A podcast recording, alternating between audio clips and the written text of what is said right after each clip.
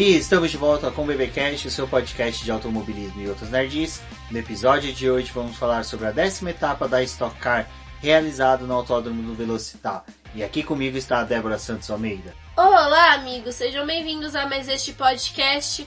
E não é Velopark, é o Velocitar. Essa confusão é muito comum na Stock Car. Exatamente, ainda mais que a gente tem esses dois autódromos assim bem utilizados e muito utilizados no automobilismo nacional, há sempre essa confusão. Bom, eu sou o Rubens GP Neto, host de vocês, e como nós falamos, hoje vamos falar sobre a etapa do Velocitar da Stock Car, que tivemos a pole do Thiago Camilo com a vitória dele também na primeira prova, o debut do Bruno Batista no pódio com uma vitória e muito mais. Bom, vale sempre lembrar nossos ouvintes da nossa campanha lá na Pós, que é o nosso financiamento coletivo e contínuo. E esse financiamento ele é utilizado para o, a manutenção do boletim do paddock, do site, o pagamento do servidor, do domínio, entre outras uh, ferramentas que nós utilizamos no site, também da edição do BBcast e principalmente aí, como nós falamos, dos servidores que alocam o BBcast. Os ouvintes que vamos falar agora são nossos ouvintes que contribuem mensalmente com o boletim do Paddock por meio da plataforma Após e que entre os, os, prêmios, a bonificação que tem aí deles é de participar lá com a gente do nosso grupo do WhatsApp, aonde que nós sempre trocamos ideias, conversamos, damos dica, estamos sempre papeando lá, até mesmo nesse final de semana teve o F1 Festival aqui em São Paulo, então nós combinamos, marcamos com eles de se encontrar lá, foi bem bacana. E agora para o GP do Brasil também nós temos inúmeros aí ouvintes e apoiadores que vão vir das suas cidades para São Paulo e lá no grupo a gente já está trocando ideias, já estamos marcando aí de se encontrar nos barzinhos após o GP do Brasil, também as, o treino classificatório, entre outras coisas. Então, o que é interessante aí é essa aproximação que vocês podem ter conosco. Bom, e nossos ouvintes aí que contribuem mensalmente para o Boletim Paddock, para sua manutenção, são Ricardo Bannerman, Emaia Barbosa, Elezer Teixeira, Luiz Félix, Arthur Felipe, Rafael Celone, Will Mesquita, Antônio Santos, Rogério Froner, Helena Lisboa, Cássio Machado, Carlos Del Valle, Bruno Vale, Eric Nemes, Bruno Shinozaki, Alberto Xavier, Will Bueno, Ricardo Silva, Beto Correia, Fabrício Cavalcante, Arthur Apóstolo, Sérgio Milani e Melquiades Veloso. Venha se tornar um, um, apoiador para o Boletim do Paddock, participar do nosso grupo do WhatsApp e conversar com a gente, interagir e fazer parte do crescimento do, do boletim e também do BBcast. Acessem a plataforma do Apoie-se e conheçam a campanha de financiamento contínuo e coletivo com valores que começam a partir de um real e vocês podem contribuir com o valor que vocês acharem que o boletim merece e assim vocês vão estar auxiliando no nosso crescimento. Exatamente, pessoal. Bom, a plataforma apoia-se, o financiamento coletivo do boletim do Paddock é importante, como a Débora disse, mas há outras formas de vocês também apoiar, que vai desde vir um post do BP, comenta, compartilha nas suas sociais, dá um RT, tá ouvindo o BB Cash, compartilha nas redes sociais que você está ouvindo, dá um screenshot da tela, marca a gente. É muito importante também para a gente saber quem são nossos ouvintes. E vem conversar com a gente, dar dicas, sugestões. Nós já tivemos aí, como falamos, é um BBcast que ainda está sendo ouvido direto. A gente está tendo um retorno bem positivo aí que é das novas regras da Fórmula 1, que foi dois episódios atrás. Ele foi interessante porque foi a pedido de ouvintes lá dentro do grupo do WhatsApp que eles pediram depois que a gente explicou conversamos sobre, tiramos dúvidas, então é sempre interessante sobre isso. E essa categoria que nós vamos falar agora, a Stock Car, é bem legal porque vocês participando do grupo do WhatsApp nosso do Tino Paddock, vocês podem também tirar dúvidas. A gente sabe que não acompanha ou tem receio de acompanhar Stock Car porque não vai pegar um pouco da história, vai ter algumas dúvidas. Lá com a gente vocês podem tirar todas as dúvidas, conversar bastante. Toda vez que tem uma etapa aqui em São Paulo, nós estamos fazendo a cobertura lá de dentro do autódromo, então recebem um feedback lá de direto lá do paddock quando nós vamos lá. Então é muito interessante também essa aproximação com a principal categoria do automóvel nacional. E se você é kartista, gosta de kart, lá nós temos pilotos de kart, pessoa que gosta de kart, anda de kart. Quem sabe aí você já não começa a se estimular a andar de kart na sua cidade, participar de um campeonato. Nós damos dicas, conversamos bastante sobre isso lá. Bom, Débora, chegamos à décima etapa da Stock Car, na etapa do Velocitar E, como sempre, né, sempre tem aquela expectativa se vai chover ou não, porque ali é uma região, principalmente nessa época do ano, que há chuva, né? Então a gente já tinha essa expectativa aí para a etapa deste final de semana. Exatamente. E nesse final de semana, assim como aconteceu lá no começo do ano que o Velocitar ele fez parte do calendário já da Stock Car. Não tiveram os treinos na sexta-feira, as atividades começaram no sábado, mas já tinha gente por lá na sexta-feira e a chuva tomou conta ali da cidade nessa sexta. Então já tinha uma expectativa de que o resto do final de semana também ia ser realizado com chuva em alguns momentos. Então quando os carros foram para a pista lá no, no primeiro treino livre no sábado, ainda não tinha chuva, mas estava um tempo já fechado. Essa sessão foi realizada. O Cacá Bueno liderou com o Marcel Coleta na segunda posição. O TL2 já teve a presença da chuva. O grupo A saiu ainda com, com a pista seca, conseguiu marcar boas voltas, ter um bom resultado, mas infelizmente quando o segundo grupo entrou, a chuva já tinha começado a cair e os tempos começaram a aumentar. Portanto, quando essa sessão foi encerrada, o Gabriel Casagrande foi o líder, seguido pelo Nelson Piquet e o Bruno Batista. E aí a gente já começa a perceber que tinha pelo menos dois pilotos que figuraram bem durante o final de semana. Já para a classificação, já estava com a pista seca quando os carros foram para a pista e ali no Q1, como já é conhecido da Stock Car, os foram divididos entre o A e o B. O A são os melhores colocados no campeonato e o grupo B são o pessoal que fica ali no restante da tabela. E eles foram para a pista, teve lá todas as voltas da classificação. Infelizmente, o Ricardo Maurício foi eliminado nesse Q1 por conta do, de alguns pilotos do grupo 2 que conseguiram invadir esses 15 melhores da tabela. E os pilotos mais bem colocados que avançaram para o Q2 foram Thiago Camilo, o Júlio Campos, Felipe Fraga, o Ricardo Zonto, o Daniel Serra, o Bruno Batista, o Gabriel Casagrande, o Diego Nunes, o Max Wilson, o Nelsinho Piquet, o Cacá Bueno, o Atila Abreu, o Rubens Barrichello, o Marcel Coleta e o Marcos Gomes. Exato, né, Débora? E vocês viram que foram bons pilotos aí que passaram para o Q2, mas infelizmente o Q2 não foi visto. Ah, o sinal de transmissão aí da Sport TV caiu, nós não tivemos, né? Na verdade não é pela Sport TV, né? Essa sessão eles transmitem ela no Globesport.com, então ela não passa na TV, é só uma sessão online infelizmente é o único meio de assistir a Stock Car. É um pouco diferente do que acontece na Fórmula 1, onde geralmente tem a transmissão na TV e também tem a transmissão no site. Mas a Stock Car não. Nesse período eles só tem a sessão ali na internet. E nisso a gente só ficou sabendo aí que o Rubinho Barrichello fechou na décima posição, não conseguiu avançar. Lembrando que o Q3 ele é formado apenas pelos seis melhores colocados. E entre os seis melhores a gente teve aí o Daniel Serra, que disputa o título contra o Ricardo Maurício. Lembrando que eles chegaram empatados em pontos aí. E Ricardo Maurício já ficou no Q3 na 19 posição. Então, Daniel Serra já começava a respirar um pouco mais aliviado. Contudo, para aquele Q3 subiam Casagrande, Daniel Serra, Thiago Camilo, Diego Nunes, Felipe Fraga e Júlio Campos. É, o Q3, quando ele teve início, começa do sexto melhor colocado ali do Q2 até o primeiro colocado. Então o Júlio Campos foi o primeiro a deixar os box. A volta dele já não foi boa, então ele já perdia a chance de tentar disputar a pole.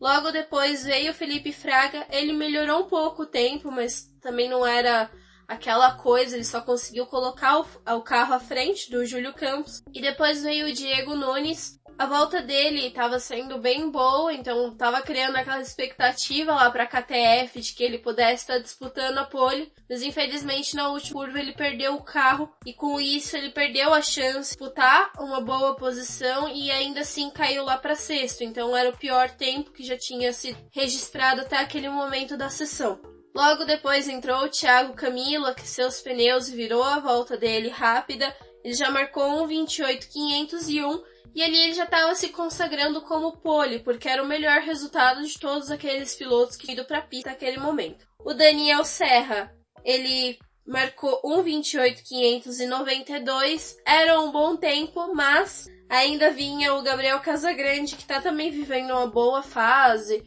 já teve vitória, tem pole, então ele é um menino que ele tá crescendo, mostrando o crescimento dele ao longo das corridas e ele conseguiu registrar 1,28 exato 0,009 de distância do Thiago Camilo. Bom, e assim marcava o Thiago Camilo como o melhor piloto, né, de classificação do ano.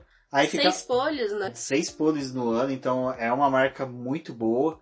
Mas a pergunta que ficava era: a sorte iria seguir ele para a prova? Lembrando que o Thiago Camilo em muitas etapas ele conseguiu a pole, ou ele conseguiu ainda obter o resultado da vitória, né? Mas só que depois a gente teve problemas no início do ano de denúncias, de fraudes, não sei o que, de queima de largada, que acaba atrapalhando o piloto aí da equipe Piranga. Mas é, ficava essa situação, né? Se a sorte iria perseguir ele no domingo. Bom, fiquem agora com a entrevista do Thiago Camille Poli, no Velocitar, para o site da Stock Car. Thiago, sexta pole em 10 etapas. O que, que isso significa nessa briga pelo campeonato? Ah, significa muito. Acho que é um momento importante de definição do campeonato. Está largando na frente é, com os concorrentes é, pelo título atrás é sempre muito positivo. Fazer uma prova de cabeça amanhã. É, a gente tem um carro muito bom, muito muito bem ajustado para essa pista. Eu venci a primeira etapa, a segunda etapa do campeonato que foi aqui. E, e é isso, acho que vai ser uma incógnita. A prova de amanhã a gente teve é, diversas, diversas situações aqui no Velocitar durante os treinos. Choveu, secou, mas em momento nenhum abriu esse sol. Então amanhã, se tiver essa temperatura, vai ser um pouco complicado o entendimento das equipes. Mas eu acredito que essa sexta pole não, não foi à toa. A equipe tem um entendimento muito bom do carro. É, sabe trabalhar muito bem com, com o carro nas adversidades, então acredito que a gente vai ter um carro competitivo para brigar amanhã. Na primeira corrida que a gente teve, lá no Velocitar no domingo, primeira corrida teve a largada às 11 horas da manhã. E o Thiago Camilo conseguiu ficar com a ponta, mas lembrando que a pista nesse momento, né, tava molhada porque tinha tido chuva. Então foi até fácil ele ter essa primeira posição, porque o carro de segurança largou com esses pilotos. Então eles deram algumas voltas ali atrás do safety car para poder dar uma secada na pista, eles fazerem um melhor reconhecimento dela também. E quando teve a largada com pouco mais de 34, o Camilo ainda conseguiu manter a liderança, foi tomando distância do Felipe Fraga, que estava na segunda posição, e deixando mais a briga ali para o Fraga né, e para o Serra. E essas primeiras voltas dessa primeira corrida foi bem é, com muita é, cautela, porque tava o asfalto muito molhado, então qualquer bobeada ali, o piloto acabava escorregando, perdendo o carro. Então, como estava todo mundo ainda focado na primeira corrida e também já tentando levar o carro numa boa condição para a segunda, não tinha muito piloto ali ainda atacando. E os que ousavam em atacar ficavam ainda muito na traseira do outro carro, sem jogar o carro para fora daquele trilho que estava se formando da pista seca, para não ocorrer uma rodada, pegar a grama e acontecer um acidente. É, exatamente, mas só que antes até mesmo do safety car sair, nós tivemos o ousado Marcos Gomes que foi pro pit stop, fez uma parada antes, colocou quatro pneus slicks e foi para a pista. Bom, ali virou praticamente sabonete na pista, porque ele não conseguia manter o carro. Até depois, mais tarde, a gente viu comentários do Thiago Cam e do Daniel Serra, eles tiveram a impressão de que o Marco Gomes largou de Peslicks, porque já nas primeiras voltas com o safety car, os carros já ultrapassavam ele, já davam voltas sobre o Marco Gomes. Além disso, o próprio Jafone tinha falado na transmissão que quando é uma corrida assim que não tá tendo chuva e que eles sabem que na segunda o asfalto já vai estar tá mais seco, geralmente eles fazem um acerto no carro meio que intermediário, que teoricamente ia estar tá valendo corrida seca e para corrida com chuva. Só que isso não existe num carro, porque não tem um meio termo de configuração, é só uma forma de tentar amenizar, ali, é, né? amenizar a situação e ajudar o piloto. É, um dos exemplos era o Attila Abreu, porque os carros da Stock Car, eles não é que nem um carro comum nosso, que tem ar-condicionado, que você começa, você liga pro que tá embaçando. Ele não tem ventilação interna, que igual os carros de passeio eles precisam ter aquelas filetinhos de metal junto ao vidro para o aquecimento do para-brisa. Então o que acontece? Esses filetinhos só é possível em, vidro, em para-brisa de vidro. Os de policarbonato não pode, porque como é de plástico vai derreter. Então, o maioria dos carros estavam com esse para-brisa vidro que é mais pesado, com um pouco mais de é, espessura, para caso de uma peça voar, bater nele, não ter o estilhaço. Então, ele é mais pesado que o de policarbonato. Então, o Atila Abreu, sabendo que a segunda corrida possivelmente seria sem chuva, então esse embaçamento não iria correr, ele ousou e saiu com o vidro, quer dizer, os para-brisas de policarbonato e não o de Então é nisso o Jafone também pondera. Ele fala, olha, tem pilotos que têm fazer isso, é arriscado, é, mas só que às vezes ele ganha. Tudo bem, o Attila Abreu ele também busca sempre diminuir o maior número de peso pelo carro, porque ele é um gigante. Então ele comparado com pilotos que nem Daniel Serra, o Max Wilson, o Ricardo Maurício, que são anões, ele é um piloto. ele e o Thiago Camilo são gigantes perto desses pilotos. Então é nesse equilíbrio que os pilotos tentam buscar sem ter dentro do carro com redução de algumas peças, de materiais, para que o carro fique mais leve. E na questão da chuva, eles sempre utilizam isso do para-brisa, ou de policarbonato, ou de... Teve uma coisa também que explicaram pra gente na etapa da Stock Car aqui em Interlagos, que o carro ele é todo feito de fibra de carbono, aquela carenagem. Só que é impossível você fazer uma carenagem com o mesmo peso e especificação da antiga que você tinha no carro. Então, quando o carro bate, eles às vezes eles conseguem fazer alguns reparos, acrescentar um pouco de fibra para poder arrumar aquilo. E isso você dá massa, né, para essa peça, então o carro fica um pouco mais pesado é gramas, mas somado gramas em várias partes do carro onde teve batidas consertaram, aquilo vai pesando muito. E faz diferença, porque ajuste finos, porque você imagina, são carros iguais, com o mesmo motor, tem todo o mesmo aparato, a questão da aerodinâmica deles também é bem parecida, mas é justamente nessas pequenas coisas que faz a diferença do piloto que vai ganhar e do piloto que vai andar ali no final do pelotão.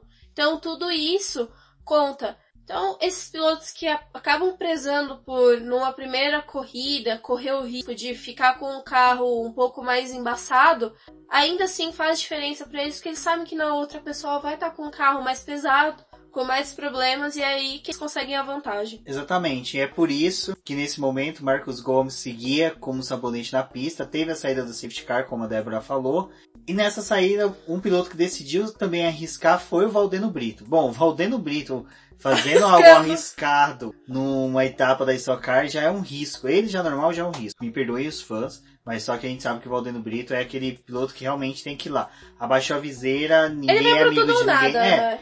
é um piloto ousado. Eu acho que assim, ele, ele, ele pilota no limite ali da esportividade. Então, eu tenho minhas reservas gosto muito, é um piloto simpático, gente fina, mas eu já sou aquele cara que gosta de muito mais pilotos táticos que nem é o Daniel Serra, que nem é o Rubinho Barrichello, do que um piloto muito ousado como é o Valdeno. Bom, ele foi ousado, trocou os pneus e lembrando que eles estavam fazendo a troca fora da janela obrigatória de pitstops. O que, que, acontece? Em determinado momento da corrida você tem a janela obrigatória. E nesse momento todos os pilotos são obrigados a entrar no pit stop e fazer pelo menos ou reabastecimento ou trocar um pneu. Trocar o pneu. Obrigatoriamente eles têm que trocar um pneu. O reabastecimento não é obrigatório. Mas se na primeira corrida você não reabasteceu, na segunda você é obrigado, porque senão vai dar pane seca no teu carro, você vai apagar no meio da corrida. Bom, Marcos Gomes e Valdeno Brito já usaram nesse momento. Não havia expectativa de sol, mas só que começou até aquele trilho na pista, mas não era um trilho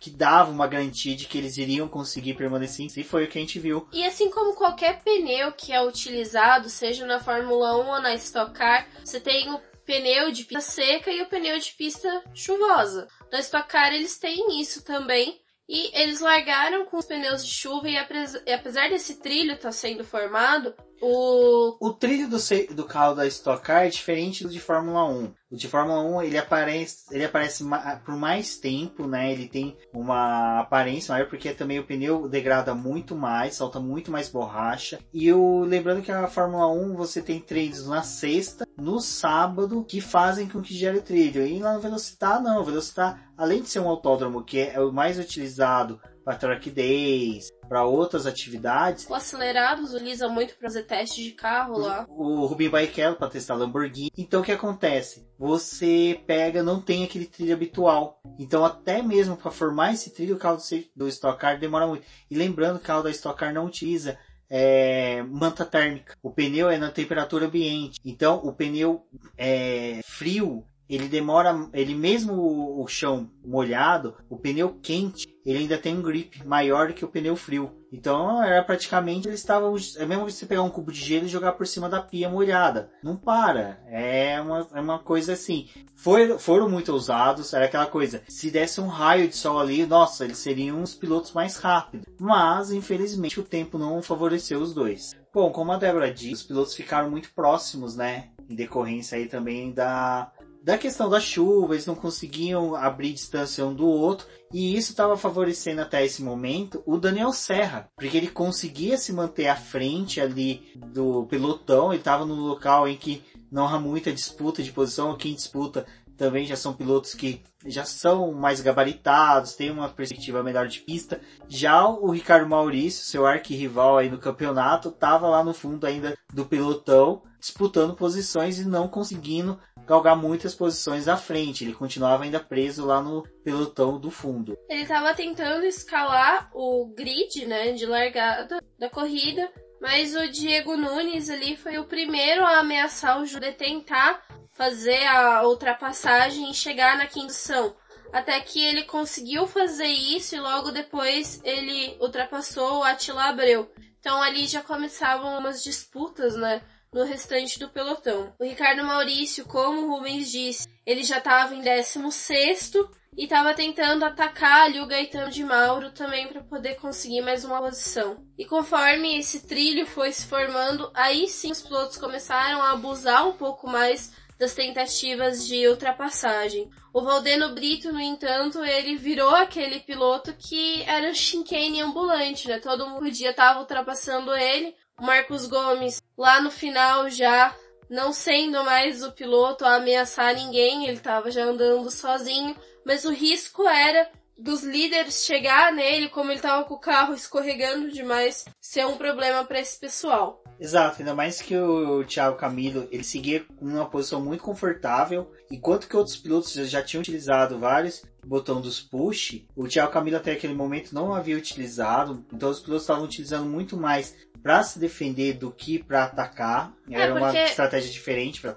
essa prova. Até porque imaginem que eles estavam sim extremamente molhado, né? E quando é acionado esse botão de ultrapassagem, ele dá muita potência no carro. E para um carro que estava completamente solto numa pista que estava parecendo um sabão, não era tão adequado você ficar despejando tanta potência nesse carro. Então, os que utilizavam, utilizavam em pontos específicos da pista, que estavam com uma melhor aderência, e era mais para poder tentar se defender e tirar um pouco de distância de quem estava vindo atrás, do que realmente para poder atacar e tentar fazer uma ultrapassagem. Até porque se você utilizasse, tentar fazer essa ultrapassagem, muito provavelmente você teria que ir para o lado mais molhado da pista e aí acontecia todos aquilo que a gente já falou lá no começo do programa. A janela dos boxes foi aberta lá na volta 12, então mesmo que já tinha realizado suas paradas, precisou fazer mais uma porque ela tinha que ser feita nessa janela e diferente do que a gente vê em pistas, em, o asfalto está seco. Nesse momento, os pilotos começaram a adiar um pouco as suas paradas, deixando elas mais para o final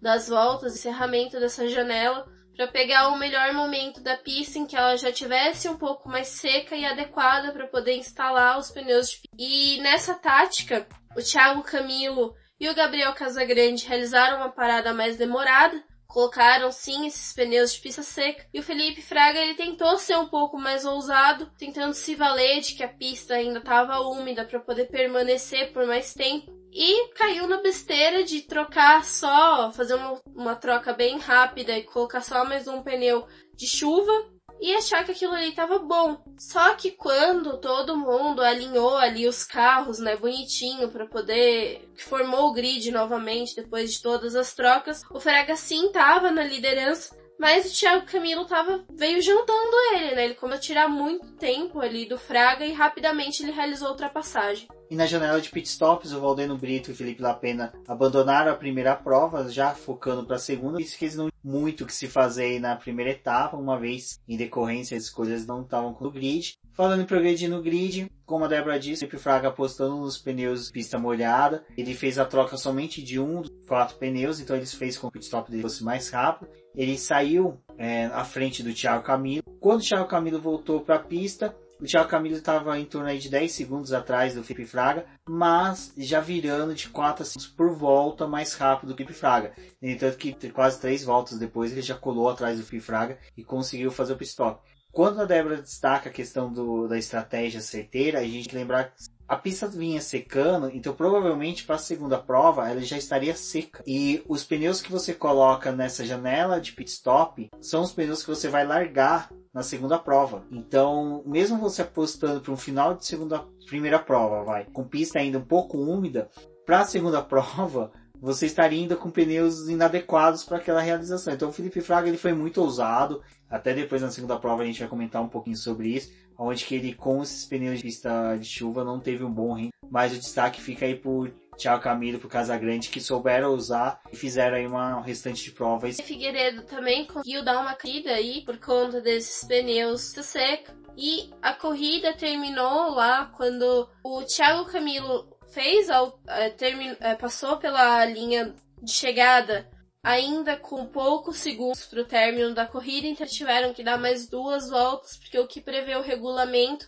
é o término no tempo mais uma volta. Então, como eles tinham passado um pouquinho antes, teve que dar mais duas voltas. Ainda assim, o Thiago Camilo seguiu a primeira posição, mas dificultou para o Felipe Fraga, que ainda perdeu algumas posições e cruzou a linha de chegada no, na sétima posição. E assim, né, na primeira prova nós tivemos a vitória do Thiago Camilo, ido pelo Gabriel Casagrande e Daniel Serra, que aí fica o destaque para o Daniel Serra, né, que nessa temporada ele obteve poucas vitórias, mas estava constante no pódio, conseguindo boas posições, fazendo excelentes pontuações, o que faz com que ele saia, né, já nessa primeira prova como líder do campeonato. E o que o pessoal tava falando muito, né, que ele era o mineirinho ali da da sessão, porque ele tá lá quietinho no lugar dele e do nada ele cresce e fica muito grande, consegue os pontos dele necessários para poder se manter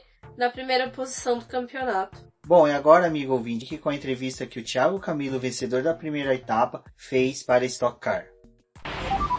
Thiago, apesar da pole e da vitória, é uma corrida 1 que foi cheia de emoções. Ah, sem dúvida, acho que a condição climática aqui é, bem adversa, né? Nós já estávamos esperando por isso. Uh, seria uma decisão complicada ali no momento da, da janela entre colocar o pneu slick ou não, mas uh, a gente manteve a tranquilidade, estendeu um pouquinho mais a parada de boxe e acabou dando tudo certo para concretizar essa vitória na corrida 1, que agora é a nossa quinta é, no ano em corrida principal. E com relação ao campeonato, fica um pouco mais difícil agora, mas Goiânia é uma pista que você gosta muito, né? É difícil, mas não é impossível. Eu já perdi campeonatos é, mais na mão do que, do que esse. Então acho que tudo pode acontecer. Corrida é assim mesmo. Lógico que é um campeonato que você, mesmo fazendo, fazendo bons pontos e tendo boa performance durante o final de semana, é, os adversários conseguem administrar muito bem os pontos e a diferença acaba que ficando quase que nula de prova para prova se o, se o concorrente con consegue completar as duas provas. Então, Goiânia, a gente vai ter que buscar o melhor, buscar a vitória. E carro a gente provou que já tem. Vamos ver se a gente consegue fazer uma boa prova lá e somar bons pontos.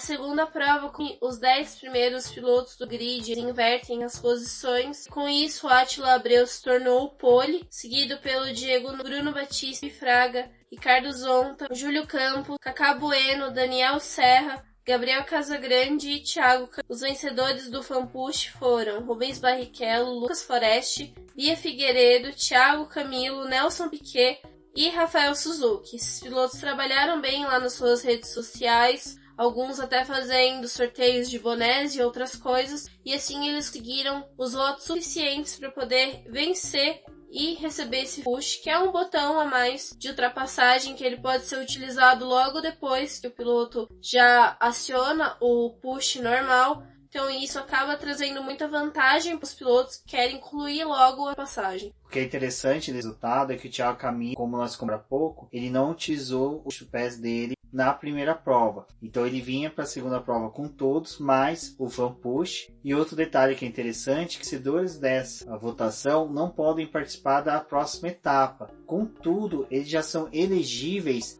para a etapa de São Paulo para Stock Car, que vai ser realizada a final aqui em Interlagos, e essa vai ter pontuação dupla, que faz com que, por exemplo, o Luiz Barrichello, o Thiago Camilo, que estão na disputa pelo título, matematicamente, né, virtualmente eles ainda podem disputar o título, eles têm essa vantagem de que na próxima etapa eles não concorrer.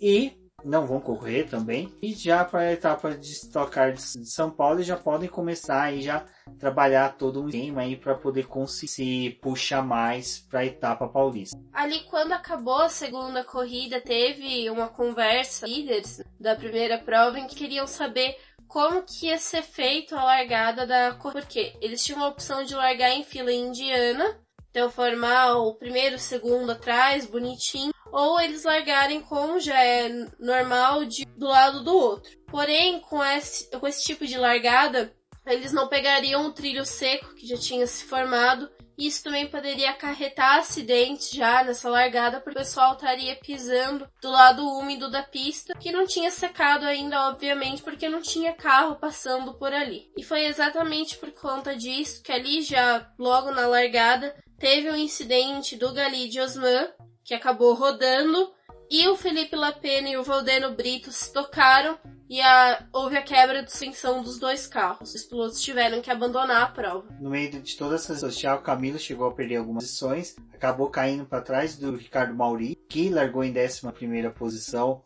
Ele, como nós falamos, o Ricardo Maurício é o que está diretamente na Serra pelo título na primeira prova, ele terminou em 11 primeiro. Se tivesse conseguido ali até a décima colocação, ele seria o pole virtual aí da etapa. Então, até nesse final de semana, a sorte não estava ao lado do Ricardo Maurício. E ali o Thiago Camilo conseguiu ali no depois dessa muvuca esse todas as primeiras voltas, ultrapassando o Thiago Camilo, mas o Ricardo Maurício, mas o próprio Casagrande bem depois que também vinha, que perdeu posições, veio, ultrapassou o Thiago Camilo e também já, tinha passado pelo Ricardo Maurício, mostrando que o Casagrande estava conseguindo ter um bom desempenho mesmo nessa pista mista, né? Meia molhada, meia. Mas pouco depois, lá da sexta volta, foi o Gabriel Casagrande que acabou rodando na primeira curva e perdendo diversas posições, chegando até o 17 lugar.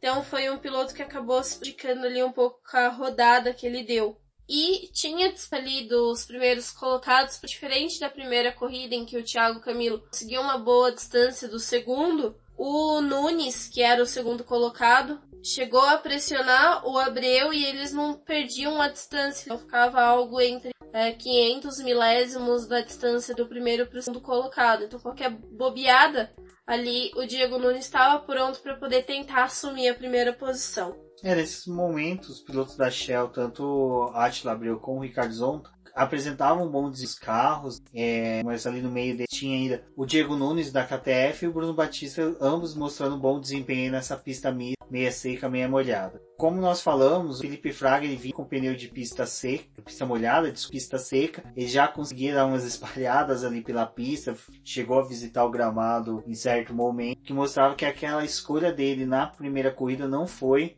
a mais acertada, né? Uma vez que a pista vinha secando e começava a existir os pneus. Já o Camilo, que tinha um pneu já um pouco gasto, mas só que ainda em boas condições, seguia disputar posições e a essa altura já era o quinto colocado. E na volta 12 nós tivemos novamente a abertura dos boxes e nessa, dessa vez esses boxes foram abertos, os pilotos já foram realizar suas paradas, alguns precisando reabastecer mais que os outros, realizando algumas trocas de pneus, e com isso Camilo, o Campo, o Guga Lima, o Gomes, o Nelson que Max Wilson, além do Osman e o Navarro, foram os primeiros a se dirigir para os boxes e realizar suas paradas. Nesse momento, após as paradas, nós tivemos uma luta direta entre o Thiago Camilo e o Daniel Serra por posições. O Thiago Camilo, que com um pneu um pouco melhor, condições, porque já havia tido algumas voltas, já estavam bem mais aqui e adaptado à pista. Contudo, o Daniel Serra conseguia ali segurar o ímpeto do da Ipiranga, que começou a ter perda de rim porque o pneu começou a ter um desgaste, mas mesmo assim conseguia ali importunar um pouquinho mais o piloto da Aerofarm. Logo depois que todo mundo realizou as suas paradas e o grid se ajeitou, o Attila Abreu era o líder com o Ricardo Zonta na segunda posição e o Bruno Batista em terceiro. Então se tornou uma disputa interna ali dos dois carros da Shell com o Bruno Batista que estava um pouco mais atrás deles, mas infelizmente com poucas voltas ligadas por eles nessa configuração, o carro do Abreu começou a sair uma fumaça, ele começou a perder bastante rendimento. Ainda assim, ele tentava segurar o Ricardo Zonta e o Zonta tentando fazer aquele papel de escudeiro para garantir aquelas duas posições, mas os carros começaram a ficar bem ruins e logo depois eles foram passados. É, no caso do Attila Abreu, é, já no, no começo dessa perda do carro, o carro começou a soltar uma fumaça. Em primeiro momento, tivemos a impressão que poderia ser um pneu furado, com algum toque da carenagem que fazendo soltar essa fumaça, mas de repente percebemos que a fumaça saía tanto aí pelo próximo ao escapamento, né? Bem como por debaixo do carro. Aí tivemos a notícia através dos boxes deles, era a direção hidráulica que estava quebrada, então possivelmente era o óleo da direção hidráulica que devia estar caindo uma parte do motor. Já o Ricardo Zonta, por sua vez, começou a ter problema de freios. E essa é uma característica que a pista Citar tem. Ela é uma pista muito travada, ela quase não tem retas. Além da reta de largada, depois ela tem os trechos em que os carros conseguem fazer uma refrigeração dos pneus. Os pneus não, os freios e poucos momentos em que o freio não é utilizado para que também haja essa refrigeração. Então o próprio Bruno Batista começou também a ministrar um pouquinho mais a corrida e depois até na final dele comenta sobre que o carro começa a ter uma dificuldade no final, porque começa a ter um descarte dos equipamentos, freio, superaquecimento do carro, então, pelo traçado, por todas as características da pista. Os dois carros da Shell foram os que mais sofreram, foi uma pena, era uma possível dobradinha dos dois pilotos, mas eles começaram a perder posições e a gente teve o avanço do Bruno Batista, né, que rumava sua primeira vitória, ele já tinha um pódio esse ano, e do Diego Nunes, que seria, né, a primeiro pódio aí dele com a KTF, uma recém chegou aí na, na Stock Car, bem interessante, que é uma equipe aí que compensa para quem está querendo acompanhar a Stock Car, acompanhar ela, porque ela é uma equipe que ela versa em todas as categorias de automobilismo no Brasil. Ela está no kart, com... nas categorias de turismo e de moto. Então ela tem toda. de fórmula, desculpa, então ela tem todas essas. Eles também estão produzindo né? Que é um reality show, na verdade, para poder selecionar o piloto que vai participar da Stocklight no próximo ano. Então é um projeto que eles estão aí para poder até comercializar ele para TV aberta, TV paga para fora para poder mostrar o universo de um piloto e como pode ser feito de algumas outras formas que esse piloto chegue na categoria também. E é bem bacana que é uma equipe aí que ela tem toda uma tocada muito parecida com o que o pessoal faz lá fora, é, nas categorias de base na Europa, na, até nas categorias de turismo. Então compensa seguir eles aí também nas redes sociais,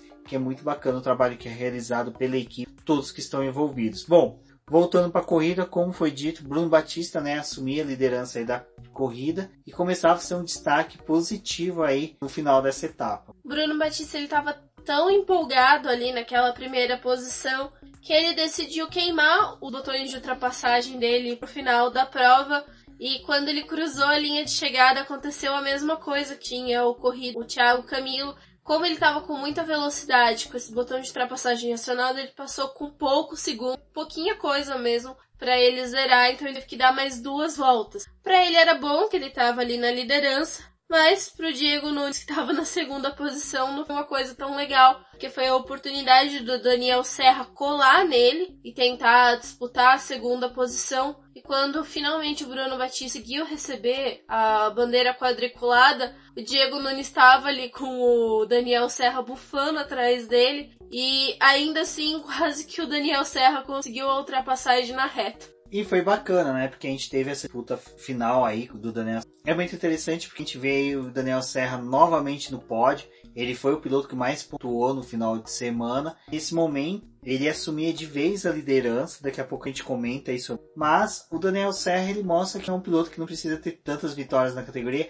Ele é muito consistente, é uma característica bem positiva. E o Daniel Serra é um piloto que vocês vão ver que eu sempre exalto ele. Eu brinco que ele é o melhor piloto brasileiro hoje em atividade, porque não se desfazendo do que é eleito unanimemente por muito, que é o Lucas de Graça, Mas o Daniel Serra esse ano teve vitória em Le Mans, ele competiu pela Ferrari, pela Ferrari mesmo, a equipe, como poderia dizer, a escuderia Ferrari que deu origem na, até na equipe de Fórmula 1 da Ferrari, que é categorias de GTs, ele é piloto da escuderia nas provas de GTs. Ele recentemente pilotou, realizou um sonho de pilotar um carro de Fórmula 1 em Mugello, que foi muito bacana. Eu mesmo me emocionei porque é, é você vê um piloto brasileiro, não teve tantos holofortes desde a sua escolha de base, mas é um piloto que tem um tremendo destaque, tem um imenso fora do país, que hoje simplesmente é o melhor hoje, podemos pôr assim, no automobilismo nacional, é o Daniel Serra,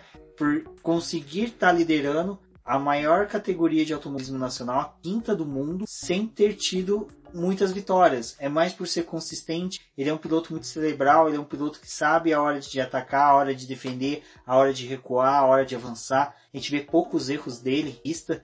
E apesar desse ano ele inocular com a quantidade de vitórias que ele tinha no ano passado, é justamente por saber administrar o carro para as duas coisas, ter bons resultados, porque ele também deu uma apagada na questão de disputar a pole. Mas mesmo assim, esse ano ele vem ali administrando a corrida, pegando os pódios, e é isso que está fazendo o campeonato dele de liderança. O interessante de tudo isso é que nós temos dois pilotos aí que também nós podemos destacar. Eu acho que foram os nomes do final de semana. não estou desfazendo do Thiago Camilo. Acho que o Thiago Camilo também foi um piloto espetacular no final de semana.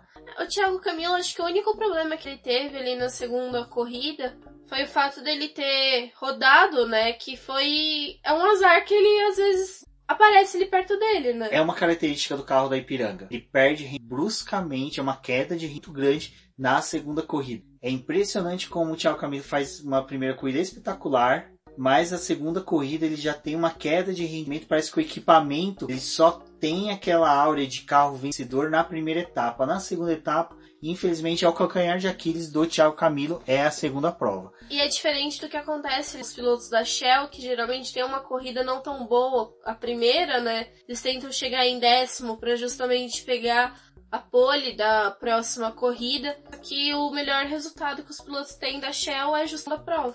Mas, para mim, os dois destaques do final de semana, tudo que aconteceu, fica o Gabriel Gazagrande, que vem aí de, também de Angu com caroço que ele teve na última etapa aí, que é muito satisfeito com o resultado, e que a gente até comentou no BBcast passado da Stock Car. Bom, Gabriel Casagrande, ele é um tremendo no piloto, ele tá vindo uma crescente muito boa esse ano. Eu acho que o destaque dele é que ele foi consistente no final de semana inteirinho. É, apesar de não figurar no pódio na segunda prova, na prova, na segunda prova ele teve alguns percalços, mas eu acho que a primeira etapa ele conseguiu mostrar o quão grande ele é e foi até mesmo legal que ele teve uma brincadeira ali bem amistosa com o Thiago Camilo, que é flamenguista roxo, e Gabriel Casagrande, que é um gremista também, roxo, até o número do carro dele, 83, remete ao Mundial do 83, o que é bem bacana, que é uma coisa que acontece lá no grupo do BBcast, o Boletim do Paddock, do WhatsApp, que a gente tem vários fãs ali de futebol também, que a gente debate futebol, e até de política, e é sempre um ambiente muito gostoso, porque consegue se respeitar, e é ativo para convidar vocês a participar com a gente lá. Bom, voltando para a corrida, meu segundo destaque fica para o Bruno Batista, que é um piloto que a gente vem falando há muito tempo dele. Acho que esses dois pilotos são dois pilotos que no começo da temporada a gente conseguiu, né, Débora? Sempre falar bem dele no BBcast, porque a gente conseguiu esse reflexo deles de ter bons desempenhos, muitas vezes não chegando no pódio, mas sim que na corrida e principalmente na Stock Car a consistência é o que vale. Vejamos o Daniel Serra aí, é o líder do campeonato pelo seu campeonato. E o que faz muita diferença na Stock Car não é só você ganhar a primeira corrida, porque depois que teve essa boa, praticamente é, igualar o peso das duas provas de ponto, porque a diferença é bem pequena de para outra, os pilotos têm focado muito em conseguir bons pontos nas duas provas. Então eles podem não ser o maior pontuador do final de semana, mas ainda assim eles estão com bastante pontos acumulados. Bom, e falando Bruno Batista, fique agora com a entrevista dele e logo logo nós já falamos um pouquinho mais sobre a etapa. Bruno, uma primeira vitória que estava batendo na trave que enfim chegou aqui no Velocitar. É, muito feliz. A gente teve duas bolas na trave aí, como, como diz aí todo mundo, mas sabia que ia chegar essa hora, a gente estava trabalhando muito duro, eu fisicamente, mentalmente, a equipe no carro inteiro. E é isso aí, é, quem trabalha duro conquista, conquista resultados. Então fala um pouco sobre essa sua primeira vitória, sobre esse domingo aí com condições diferentes de pista até você chegar a essa bandeirada. É, desde o primeiro treino é, a gente teve condições de chove, seca, chove, seca, então a condição do final de semana inteira foi, foi complicada para todo mundo. É, todo mundo tem as dificuldades, as mesmas dificuldades. E classificação a gente foi muito bem. Infelizmente eu perdi um pouquinho no Q2, dava para dava para ter ido para o Q3, mas cara, estamos melhorando, é isso que importa. É, primeira corrida começamos na chuva, meu carro não estava muito bom equilibrado, consegui segurar o Barrichello Cacabueno. É, e na segunda corrida o carro estava perfeito, é, a gente conseguiu acertar tudo por seco e consegui guardar o carro, o pneu para o final atacar o, o Atli Zonta. Foi, foi perfeito. Bom, acho que de uma pessoa que vale a pena agora a gente falar só um pouquinho dele é sobre o Ricardo Mauri, que esse não foi realmente, né, Débora, o final de semana dele na Stock Car. É, o Ricardo Maurício, além de ter uma prova fácil, né, um final de semana bom, assim, para ele, ainda teve o fato de que no, ao final da corrida, com 10 segundos, porque a equipe levantou o carro dele ainda com o tanque de combustível engatado no carro. Então, como isso não é permitido, você não pode levantar o carro para poder fazer a troca de pneu, está injetado o combustível. Isso foi percebido após o término da prova, ele foi uns 10 segundos e perdeu 4 pontos no campeonato. É, e falando em pontos dos campeonatos, agora nós vamos falar, né, Débora, sobre os pontos. Lembrando que o Daniel Serra segue líder do campeonato com 305 pontos e o Ricardo Maurício com 287. O Thiago Camilo é o terceiro colocado com 281 acompanhado por Rubens Barrichello com 265, o Júlio Campos tem 256, o Felipe Fraga por 244, o Gabriel Casagrande 203. Esses são tecnicamente que são os virtuais postulantes ao título, que é eles com combinações de resultados conseguiriam alcançar a disputa. Vale lembrar que essa combinação de resultados é desde um cataclisma nuclear em que os que estão à frente, que nem no caso do Gabriel Casagrande, do Felipe Fraga, não venham a pontuar nas próximas etapas. É algo que também fica bem bacana aí na gente olha a tabela de classificação que tem no post, então é só dar uma corridinha lá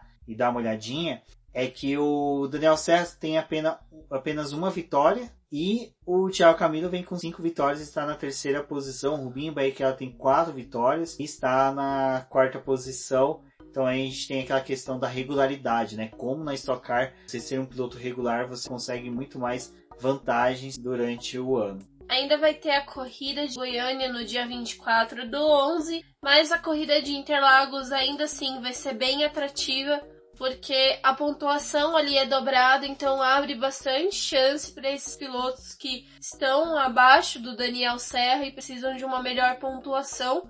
Então eles podem trabalhar melhor ali em Goiânia, mas ainda assim contar com os pontos da os duplos, né? A pontuação muito maior, a pontuação dobrada, Interlagos. Exatamente. Então se você é fã de algum dos pilotos que está disputando, lembre de acompanhar eles nas redes sociais para verificar aí quando que eles vão começar a campanha para o fan push. Lembrando que isso daí vai ser muito importante para a última etapa. Se o teu piloto for participar da etapa de Goiânia, também vale o auxílio aí, porque saindo com uma boa ponta Goiânia, quem sabe aí já tem um foco especial para a etapa de Interlagos. E ainda assim, terminando de falar dessa tabela de pontos, o Cacabueno é o oitavo colocado com 213, o Bruno, o Bruno Batista, vencedor da corrida, possui 163 e o Max Wilson tem 140. Max Wilson, que infelizmente até agora nós não temos a notícia, ele vai figurar em alguma das equipes da temporada em 2020. Qualquer coisa, já vamos noticiar aí. Então agora, pessoal, semana do GP do Brasil. Max Wilson vai estar tá lá como comissário, né? Atuando pelo Brasil. Exato, normalmente sempre é chamado, era antes chamado o Giafone, dessa vez vai ser o Max Wilson. É bem bacana, porque a gente vê aí que quando a Globo faz a escolha de seus comentaristas, não é à toa e é, são muito bem representados lá perante a. Então, como dito, semana do GP do Brasil, provavelmente aí bem provável aí que na quinta-feira pela manhã vocês já estejam com um preview do GP do Brasil, um preview especial vocês. Se preparem, para quem já for viajar, tiver vindo para São Paulo, separa ele para ouvir durante a viagem, porque o BCast aí para você distrair durante a sua viagem. A próxima etapa, como a Débora disse, vai ser em Goiânia. Então fiquem ligados, vai ter muito assunto aí no BBcast, no Boletim do Paddock sobre a etapa. Bom, amigos, eu sou a Débora Almeida, no Twitter como TheFlowers. Não deixem de acompanhar o Boletim do Paddock nas suas redes sociais, no Facebook e no Instagram como Boletim do Paddock e no Twitter como arroba diz no boletim que. Eu me despeço de vocês. Confiram a nossa campanha de financiamento coletivo e contínuo na plataforma Apoice e até a próxima. É isso mesmo, pessoal. Então lembre-se de acompanhar o Boletim do Paddock e o BBcast pelas sociais. Acompanhem também os nossos colunistas, sempre dando boas dicas aí do que é no universo do automobilismo e da cultura nerd. Um forte abraço a todos e até a próxima.